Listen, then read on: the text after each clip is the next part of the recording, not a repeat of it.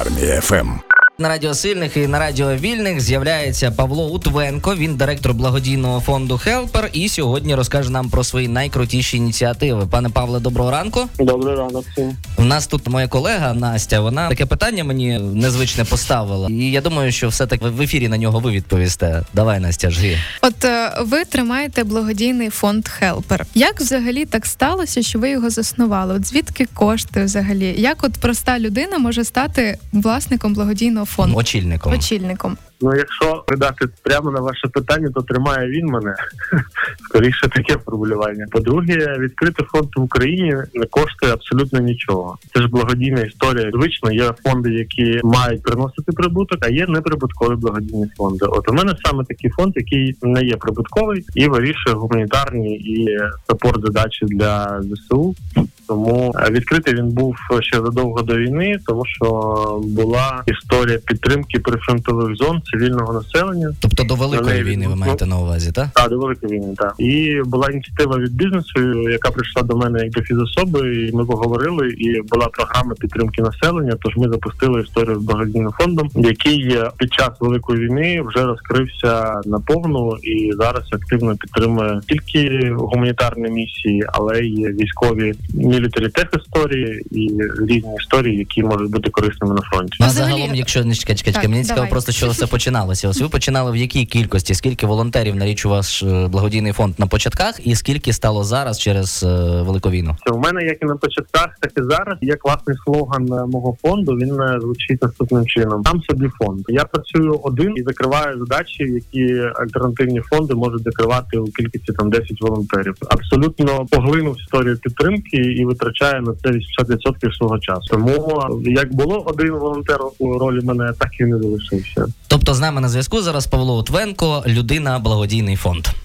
Так Це правильно. а от мені цікаво, а фінансово хто підтримує цей благодійний фонд? Це донати від людей, чи це можливо якісь не знаю іноземні вкладення йдуть туди? На жаль, тільки зараз, після у двох років війни, я розпочинаю грантову історію з європейським союзом, і тільки зараз я почну подавати гранти на підтримку фонду на його ініціатив, на підтримку його ініціатив. До цього фонд фінансував моєю сім'єю, тобто умовно я свій заробіток 40% віддаю на потреби фонду. Є донат населення України, які активізувалися під час великого вторгнення. Є донати бізнесу, які активно цільово виділяють кошти свої на ті чи інші проекти фонду. Тобто фінансування постійного фонд немає, але за рахунок моєї публічності, як фізособи, донати завжди присутні і в тій кількості, які потребує для того, щоб закрити ту чи іншу ініціативу. Ну а загалом, які ініціативи ви мали? Давайте трошки розгорненіше про них розкажемо, тому що я знаю, там і про дрони йдеться, так якщо я не помиляюся, і про і інші про хороші речі. Так. Ми знаємо, що ви цілою сім'єю комплектували такмет. Така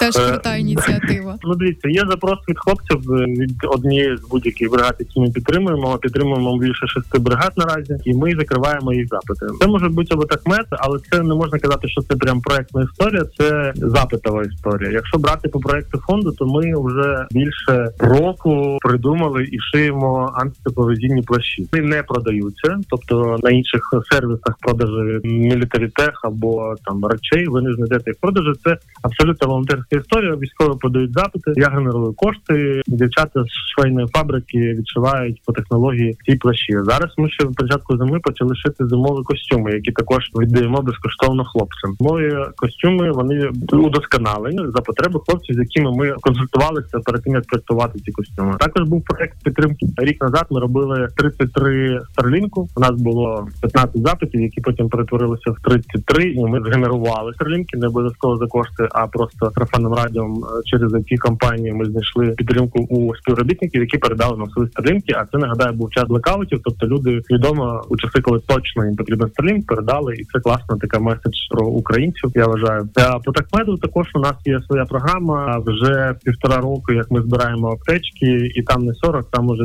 більше більше 600 аптечок. Ця історія рухається більше і більше. Тобто кожен місяць у нас все більше і більше аптечок, які ми збираємо. Ми просто не все показуємо, тому що загалом роботи багато і висвітлювати все в соціальних мережах просто фізично не встигаєш. Але знову ж таки є компаній, які ми особисто звітуємо, які передали кошти на ту чи іншу ініціативу. Була історія в класний кейс з генераторами з Німеччини, які ми передали до Миколаєва у кількості 334 штук. Це також після часи блекаут майже рік назад.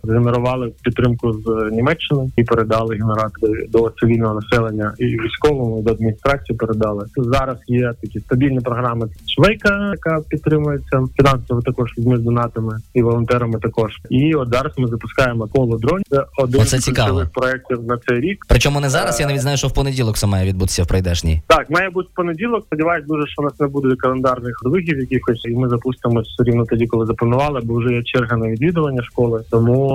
Трошечки ну, в рамках маленької школи черга велика, Мгм. скажімо так. Бо школа зараз запускається в тестовому режимі на місяць. Ми дивимося, аналізуємо і потім додаємо то, чого можливо буде не вистачати. Але сподіваємося, що з першого дня у нас все вийде. Школа дронів вона придумана і згенерована військовими для військових. У мене є тісний контакт з однією з бригадою, які запросили підтримку у вигляді менеджменту і організації процесів навчання для військових пілотів. У нас є військові пілоти з бойовим досвідом, які будуть викладати в школі для військових. Тобто, це він-він історія, і 90% трафіку, які будуть навчатися в школі, це будуть тільки військові. А якщо я цивільна, або- я можу приєднатися? Так, звісно, у нас буде. От ми залишаємо 10% на цивільне населення, тому що ми розуміємо, що є потреби у вигляді операційних е, затрат, які потрібно компенсувати за рахунок цивільного населення і стягнення з них якогось довільного донату на підтримку цього проекту. Тобто військові безкоштовно, а цивільні можуть за певний внесок почати вчитися. Це правильно. А як буде взагалі відбуватись навчання? Це ремонт дронів, чи збір дронів, чи це керування дронів, чи це все разом взагалі? Розказую, стартуємо ми з теорії і е,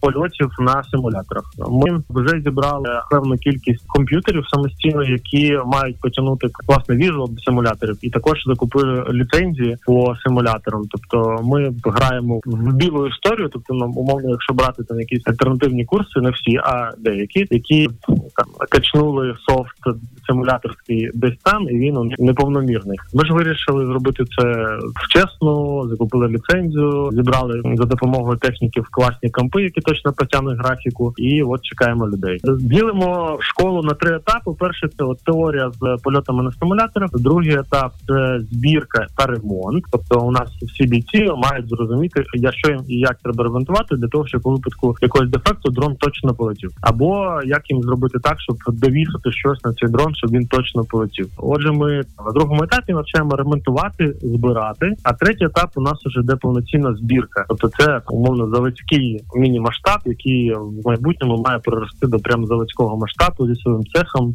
постійною лі- лінійкою збору і все інше. Тобто ці дрони також ми плануємо збирати за рахунок донатів і передавати за потреб на потреби тих чи інших бригад. Наостанок, як в чергу записатись? А як вас знайти можна? В соціальних Е, мережах Чергу на десь? Навчання Так. бо все анонсуємо в понеділок. Ви можете підписатися на сторінку фонду Helper в інстаграмі або в Фейсбуці, де буде зроблено пост анонс. Також буде розісланий прес-релізи по СМІ українським. Е, Сподіваюся, що вони підтримують цю інформацію. А так тільки ми з вами там вже знайомі, ви можете написати мені в особисті, я точно вас запишу. Але Ага. вже є черга і цивільної також, тому треба буде трошки почекати.